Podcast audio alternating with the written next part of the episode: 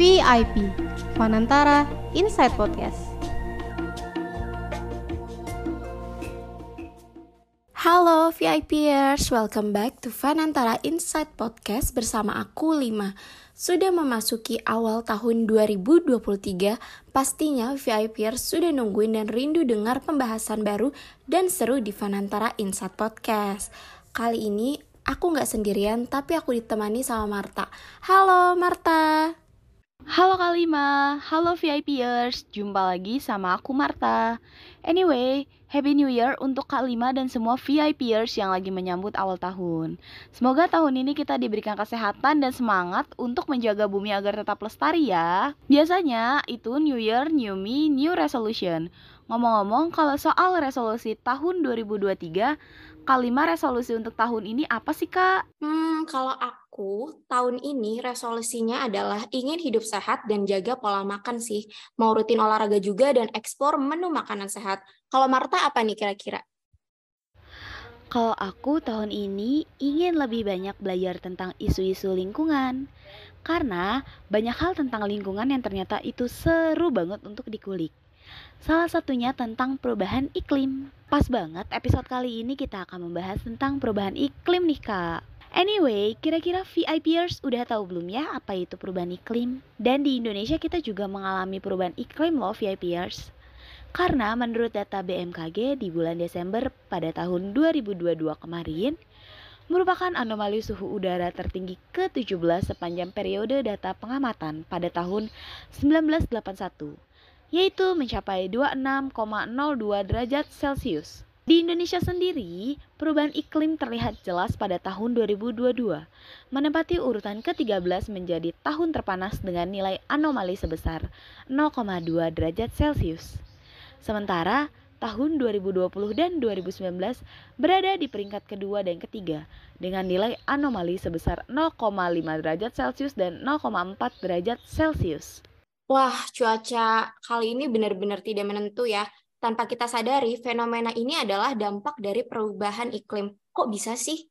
Untuk itu, VIP kali ini kita mengundang rekan-rekan dari Climate Change Champions Club LSPR dan kita akan belajar banyak tentang perubahan iklim dan langkah-langkah yang sudah dilakukan oleh Climate Change Champions Club atau yang biasa disebut LSPR 4C dalam menangani perubahan iklim.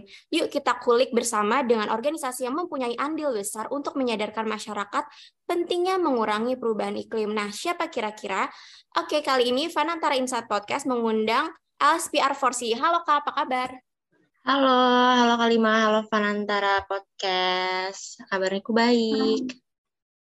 Halo Kalima, Marta, kabarku baik. Oke, mungkin boleh nih Kak Cynthia dan Kak Fitria uh, perkenalan singkat dulu untuk teman-teman VIPers di rumah. Oke, dari aku dulu ya. Halo semuanya, perkenalkan aku Cynthia Wijaya selaku Presiden dari LSPR 4C. Hai, Panantara. Aku Fitria Widya sebagai bendahara dari LSPR 4C. Salam kenal. Oke, Kak, Uh, pertama-tama kita mau kenalan dulu nih sama LSPR 4C dan boleh diceritakan nggak kak gimana sih awal terbentuknya LSPR 4C serta tujuan dari LSPR 4C itu sendiri. Silakan kak. Oke, jadi uh, LSPR 4C seperti yang tadi udah Kalima bilang ya, LSPR 4C itu singkatan dari Climate Change Champions Club. Jadi kita tuh adalah sebuah komunitas di bawah naungan Institut Komunikasi dan Bisnis LSPR. Nah, jadi di LSPR itu ada yang namanya klub atau di kampus lain mungkin uh, biasanya disebut UKM ya. Nah, jadi ada banyak klub di LSPR dan LSPR 4C adalah salah satunya. Kita berdiri pada 16 Februari Februari 2009 2009. Jadi di tahun ini kami sudah mau jalan ke 14 tahun. Nah, uh, selama melakukan kegiatannya LSPR Porsi selalu berfokus pada isu-isu lingkungan yang terjadi saat ini. Lalu untuk LSPR sendiri setiap uh, kita setiap tahunnya pasti akan ada pergantian pengurus dan kita saat ini juga memiliki anggota-anggota yang merupakan mahasiswa LSPR yang kurang lebih jumlahnya 200 anggota dan mereka ini semuanya aware dan juga ingin ikut andil dalam menangani isu-isu lingkungan. Jadi uh, dengan adanya LSPR 4C di LSPR ini kita juga menjadi wadah ya bagi mahasiswa-mahasiswa LSPR yang ingin berperan aktif dalam menjaga lingkungan gitu. Jadi bisa ke, ikut kegiatan-kegiatan yang kita adakan terkait penanganan isu-isu lingkungan. Seperti itu, Kak. Kak, kalau di tahun 2023 ini LSPR 4C dalam mengatasi dan mencegah perubahan iklim uh, ada nggak sih kegiatan-kegiatan yang sedang atau akan dilakukan untuk mengatasi dan mencegah perubahan iklim yang sedang terjadi? Oke, untuk mencegah perubahan iklim ya. Sebenarnya kalau di kampus sendiri, kalau untuk uh, teman-teman LSPR ya yang mungkin men uh, mendengarkan podcast ini, kalian bisa lihat di uh, toilet kampus itu tuh ada di tempat tisu ada stiker tulisannya slow your roll itu tuh untuk memberitahu bahwa untuk uh, mereka berbijaksana untuk menggunakan tisu yang sudah disediakan. Jadi walaupun sudah disediakan bukan artinya tuh kita kayak bebas aja gitu kan pakai tisu yang sudah disediakan. Tapi kita juga harus tahu dampak dari tisu itu. Kayak misalnya sekali kita roll kita pakai itu berdampak bagi bumi itu seberapa besar gitu. Nah itu salah satu contoh kecilnya. Lalu juga uh, di bulan Desember lalu kita tuh uh, melakukan konser eh sorry restorasi mangrove di Peak gitu. Jadi untuk uh, sebenarnya untuk menambah awareness bagi member-member juga nih kalau misalnya uh, mangrove itu memiliki manfaat yang besar bagi bumi juga gitu sih Kak. Oke, untuk kegiatan yang sudah berhasil LSPR Forsi lakukan gitu untuk mengurangi dampak perubahan iklim dan juga pencemaran lingkungan. Sebenarnya uh, seluruh kegiatan kami memang berfokus kepada hal tersebut gitu karena dari namanya saja LSPR 4C adalah Climate Change Climate Change Champions Club gitu. Jadi tentu kami memang berfokus pada mengurangi dampak dari perubahan iklim itu sendiri. Tapi yang bisa saya jelaskan, LSPR 4C itu mempunyai dua program tahunan yang memang wajib untuk dilakukan gitu. Yang pertama itu adalah Earth Hour. Jadi seperti yang kita tahu ya Earth Hour itu adalah gerakan mematikan lampu atau listrik selama 60 menit atau satu jam yang berupaya untuk menjaga lingkungan dan mengatasi dampak untuk uh, dampak dari perubahan iklim di dunia gitu kan. Nah, LSPR Forsi sendiri merangkai kegiatan untuk menyambut Earth Hour dengan melakukan beberapa kegiatan. Di antaranya ada penanaman pohon, kaleran, bersepeda, konser tanpa listrik, lalu juga ada bazar yang bebas plastik ya, donasi tempat sampah, camping, membersihkan saluran air, dan kegiatan-kegiatan lainnya. Nah, dalam kegiatan ini kami tidak hanya mengikut sertakan atau yang berpartisipasi pada kegiatan ini tidak hanya mahasiswa-mahasiswi LSPR saja, tapi kami juga bekerja sama dengan pihak-pihak eksternal yang berada di lingkungan LSPR Jakarta maupun Bekasi gitu. Jadi uh, beberapa tahun yang lalu kami pernah bekerja sama dengan Sudirman Park karena kampus kami LSPR Jakarta terletak di Sudirman Park gitu. Jadi kami bekerja sama untuk mematikan seluruh lampu atau listrik di kawasan Sudirman Park untuk merayakan Earth Hour. Kemudian kami juga pernah menggelar serangkaian acara untuk menyambut Earth Hour di Rusun Petamburan yang ditutup dengan konser tanpa listrik dan mematikan lampu di seluruh kawasan tersebut.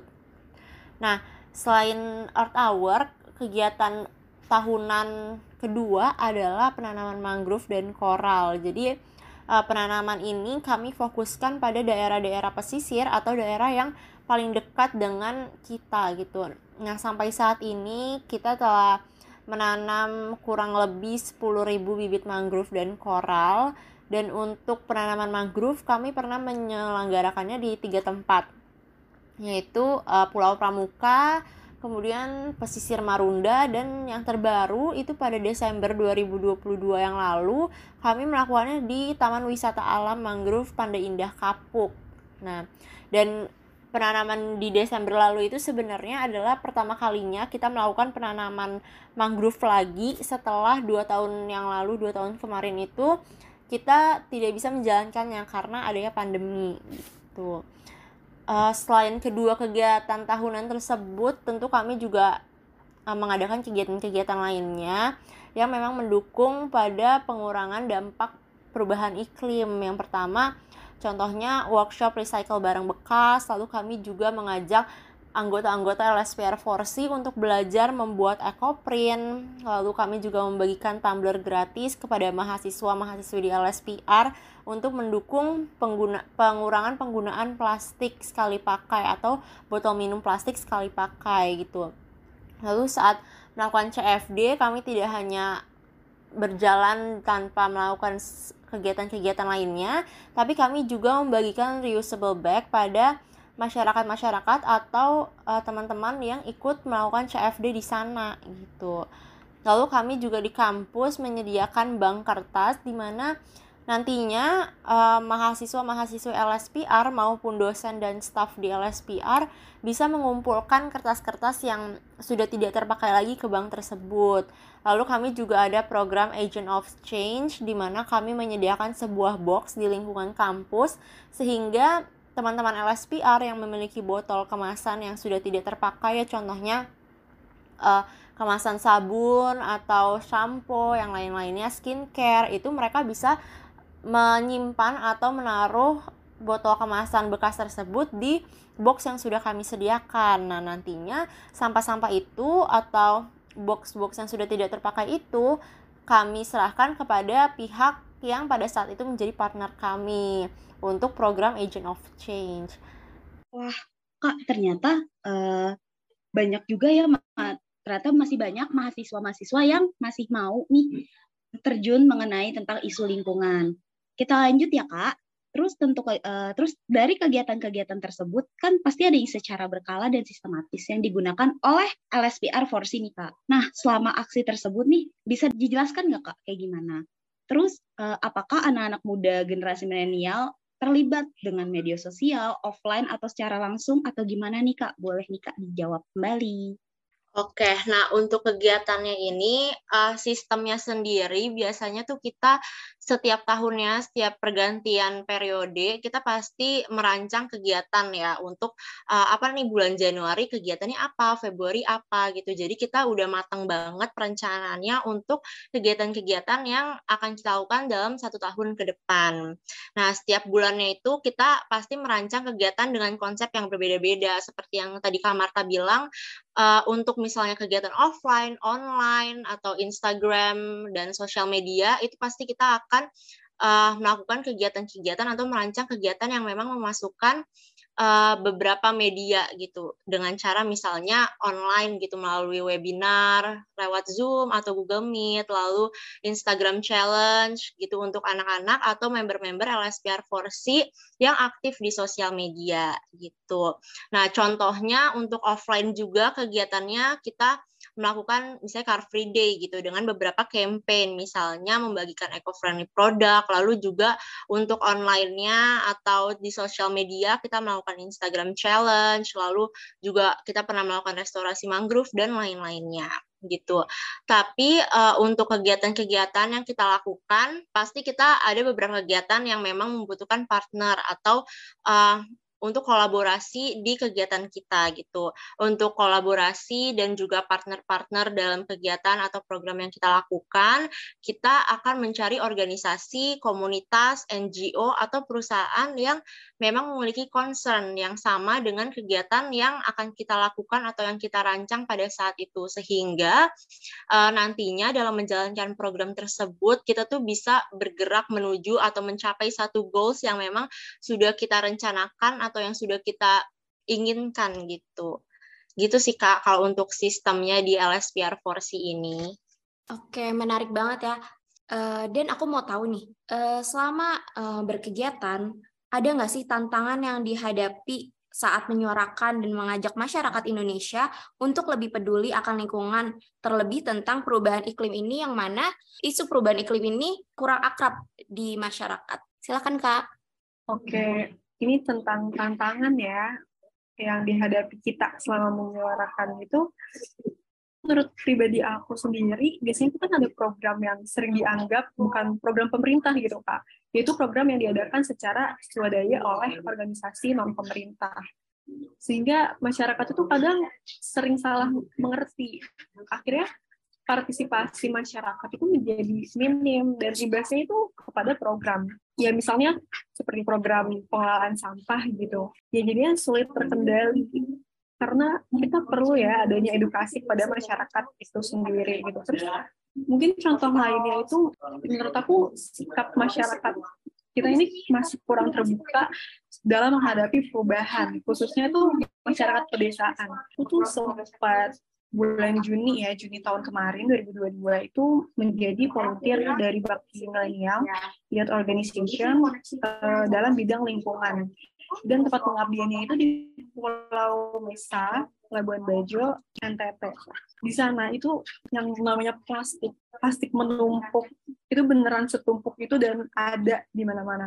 Aku lihat dari rentang usia yang masih kecil sampai dewasa pun buang sampah itu seenaknya banget gitu dan itu tuh udah menjadi habits gitu kak untuk masyarakat di pulau tersebut. Jadi tantangannya itu dihadapkan pada perubahan yang sebenarnya tuh mereka nggak mau juga untuk merubah. Biasanya apa ya untuk membiasakan diri buang sampah di tempat sampah itu masih kecil. Itu hal yang sulit untuk mereka lakukan. Tapi kalau bisa program itu dijalankan terus menerus secara konsisten dibarengi dengan pendampingan mungkin program itu akan berhasil kak. Terus yang mungkin dari segi polisi udara ya yang menjadi tantangan juga nih menurut kita adalah kita tahu Jakarta menjadi salah satu kota penghasil polutan tertinggi. Mungkin dilihat dari kota Jakarta ya yang merupakan itu udah kota paling maju loh di Indonesia. Pemerintah udah bikin infrastruktur, eh, bikin jalur sepeda, tapi gak ada nih kosong kalau bisa dilihat mana ya orang yang memakai sepeda dan menggunakan jalur tersebut akhirnya jalurnya kosong dan dipakai oleh kendaraan-kendaraan yang lain untuk mungkin juga trotoar yang dijadikan untuk pejalan kaki atau olahraga itu malah banyak pedagang kaki lima atau parkir kendaraan. Tapi mungkin alhamdulillahnya ya bisa kita lihat banyak program infrastruktur untuk memberantas kemacetan yang menurut aku program tersebut itu sekaligus membawa dampak baik untuk kualitas udara oleh pemerintah yang sedang dibangun seperti MRT, LR, LRT, busway dan lain-lain. Itu sih menurut aku tantangannya Kak. Uh, berarti nih Kak, berarti menurut pribadi Kakak nih uh, perubahannya uh, tantangannya itu uh, ada di perubahan masyarakatnya itu sendiri berarti ya Kak ya. Sama di polusi udara nih kita pas ya yang tahu yang kita tahu emang Jakarta tuh memiliki tingkat polusi udara yang tinggi sekali. Oke, next question nih Kak. Di sekarang ini kan cuaca lagi nggak nentu ya Kak, apalagi di Jakarta nih, yang total uh, yang hujannya tuh besok hujan, besok tiba-tiba besok nggak hujan. Nah, terus menurut data BMKG nih, uh, hujannya itu bisa sampai 500 mm, yang mana itu sudah jauh di atas rata-rata dan sering kali menyebabkan banjir di berbagai wilayah. Nah, kalau boleh tahu nih Kak, dari dua fenomena fenomena alam tersebut, ada kaitannya nggak sih Kak dengan perubahan iklim dan bagaimana pendapat LSPR 4C tentang hal ini? Oke, uh, mengenai perubahan iklim itu sendiri ya. Perubahan iklim itu kan uh, perubahan signifikan pada iklim, suhu, dan curah hujan ya yang disebabkan karena uh, meningkatnya konsentrasi gas karbon dioksida dan gas-gas lainnya di atmosfer sehingga menyebabkan efek gas rumah kaca gitu yang kita tahu. Kita udah pasti sedih ya, karena perubahan iklim ini kan menyebabkan banyak masalah lingkungan. Misalnya fenomena es di kutub-kutub bumi gitu kan meleleh, yang menyebabkan permukaan air jadi naik sehingga menyebabkan banjir gitu. Ditambah lagi cuaca ekstrim yang belakangan itu sering terjadi, misalnya seperti musim kemarau yang berkepanjangan. Mengenai musim kemarau yang berkepanjangan ini, di Indonesia ya khususnya kita kan beriklim tropis ya. Itu menjadi kondisi yang sangat baik bagi perkembangan bakteri. Virus terus jamur dan parasit. Karena kelembapan udaranya pada musim kemarau itu kan cukup tinggi ya. Alhasil mikro mikroorganisme mikroorganisme tersebut tumbuh dengan sangat subur dan dapat bertahan hidup lebih lama. Itu menurut kami uh, korelasinya seperti itu ya kak. Jadi kan dari tadi kak Fitri yang ngomong kan emang udah bener banget nih uh, pasti udah pastinya efek perubahan iklim ini dari efek rumah kaca, pemanasan global, penggunaan transportasi yang jadi salah satu penyebab penyebabnya. Terus juga banyak terus juga belakangan ini Kak banyak banget uh, mengenai tentang kerusakan alam seperti uh, seperti banjir, longsor, serta gempa bumi. Terus nih Kak, terus juga ada berita-berita nih tentang wabah penyakit yang udah Kakak mention tadi di awal kalau karena kita Indonesia merupakan negara tropis, jadi bakteri itu berkembang dengan baik nih di sini. Tuh. Dan gimana dan gimana tanggapan LSPR Forsi mengenai kondisi perubahan ini nih yang terjadi di Indonesia, Kak? Silahkan, Kak. Oke, uh, kalau misalnya tentunya kita sangat fokus ya pada yang namanya climate change karena dari namanya aja kita climate change champions club. Nah untuk tahun ini berhubungan dengan um, tema yang kita ambil yaitu uh, tema tahunan yang kita ambil yaitu salah satu poin dari SDGs uh, responsible consumption and production ya SDGs poin ke-12. Jadi uh, melalui program-program yang kita adakan yang kita rancang untuk mengajak para mahasiswa-mahasiswi uh, di LSPR atau pihak-pihak eksternal lainnya untuk lebih bijak dalam menggunakan atau mengonsumsi sesuatu gitu. Nah, dari program-program tersebut kita juga kasih tahu nih kalau misalnya ternyata uh, penumpukan-penumpukan seperti sampah misalnya fashion waste, food waste dan lain-lainnya ternyata juga berdampak banget pada uh, perubahan iklim gitu. Jadi ternyata penumpukan sampah tuh bisa berdampak segitu besarnya. Kalau misalnya kita mikirnya uh, ya cuma sampah sedikit aja nggak bakal lah berdampak sebesar itu. Tapi buktinya udah ada nih buktinya kan kayak misalnya penumpukan sampah-sampah itu uh, sangat banyak kalau misalnya satu dunia sampahnya itu dikumpulkan itu tentu bisa memberikan dampak yang sangat buruk bagi lingkungan yang uh, menuju atau berfokus yang ujung-ujungnya tuh ke perubahan iklim gitu. Jadi uh, melalui program-program yang kita lakukan gitu kita juga ingin meningkatkan awareness dan juga mengubah pola pikir dan perilaku masyarakat gitu supaya lebih bijaksana dalam mengonsumsi atau membeli sesuatu gitu, Kak. Hmm, benar-benar, Kak. Nah, kalau Kak Cynthia dan Kak Fitria juga VIP di rumah perhatikan, saat ini sudah mulai banyak masyarakat di Indonesia yang juga mulai merubah pola hidup mereka dengan misalkan mengganti barang-barang yang lebih ramah lingkungan. Jadi masyarakat Indonesia tuh saat ini sudah banyak juga yang memulai untuk memilih sustainable living. Apakah itu merupakan salah satu cara untuk melestarikan lingkungan dan mencegah perubahan iklim yang dapat dilakukan oleh masyarakat? Boleh dijawab, Kak? Silakan. Oke, benar banget Kalima. Pasti sustainable living itu ada bukan tanpa alasan ya. Alasannya itu mungkin karena perubahan iklim yang sudah terus-menerus dan nantinya kalau misalnya berlanjut dan tidak ada perubahan perilaku atau pola pikir dari masyarakat itu sendiri, perubahan iklim itu akan semakin memburuk gitu yang mengakibatkan juga pada kehidupan kita sehari-hari. Nah, jadi pemilihan sustainable lifestyle itu menjadi salah satu pilihan yang baik untuk dilakukan gitu. Karena tentunya dengan kita melakukan sustainable living atau sustainable lifestyle kalau misalnya contohnya kita beli baju kalau misalnya seminggu kita bisa beli baju tiga tiga atau empat kali. Tapi dengan ada sustainable lifestyle, kita menerapkan sustainable lifestyle, bisa aja kan misalnya satu bulan tuh kita cuma beli satu baju dan itu tentunya menunjukkan kalau misalnya fashion waste dari diri kita sendiri tuh akan berkurang dan uh, kalau misalnya kita satu orang menerapkan sustainable lifestyle, beberapa berapa baju yang sudah berkurang misalnya kayak sampah baju pasti udah berkurang dong lalu bayangkan kalau misalnya satu dunia misalnya atau satu negara menerapkan sustainable lifestyle itu pasti sampah-sampah yang dihasilkan itu pasti lebih sedikit dan itu otomatis akan mengurangi perubahan iklim yang terjadi gitu sih kak untuk kayak korelasinya. Wah ternyata ya kak hal kecil yang kita lakukan tuh pasti berdampak yang begitu besar ya kak. Oh iya nih Kak, sebelum obrolan kita selesai nih kan pasti podcastnya ini uh, seru banget nih di episode kali ini karena ngebahas mengenai perubahan iklim. Dan karena kita sudah mau di penghujung podcast kita nih dari LSPR Forsi sendiri. Apakah ada pesan yang ingin disampaikan kepada masyarakat Indonesia, terkhususnya nih buat kaum-kaum milenial yang berkaitan dengan perubahan iklim yang terjadi di Indonesia? Silahkan Kak. Kami, kita semua tuh berharap para pendengar itu dapat menyadari di mana masa sekarang banyak terjadi kerusakan lingkungan di sekitar kita yang disebabkan oleh kesalahan manusia sendiri gitu, oleh kita sendiri kan. Dan kurangnya kepedulian serta tanggung jawab kita kepada alam. Dan juga diharapkan uh, dapat menyadarkan generasi muda ya Kak akan pentingnya keterlibatan mereka untuk ikut serta dalam pelestarian lingkungan. Jadi kita semua nih aku mengajak pada pendengar Penantara, seluruh anggota LSPR, seluruh manusia di muka bumi ini untuk dapat melakukan perubahan lingkungan dengan beradaptasi dan mitigasi. Di mana adaptasi ini merupakan kegiatan penyesuaian diri dalam perubahan iklim.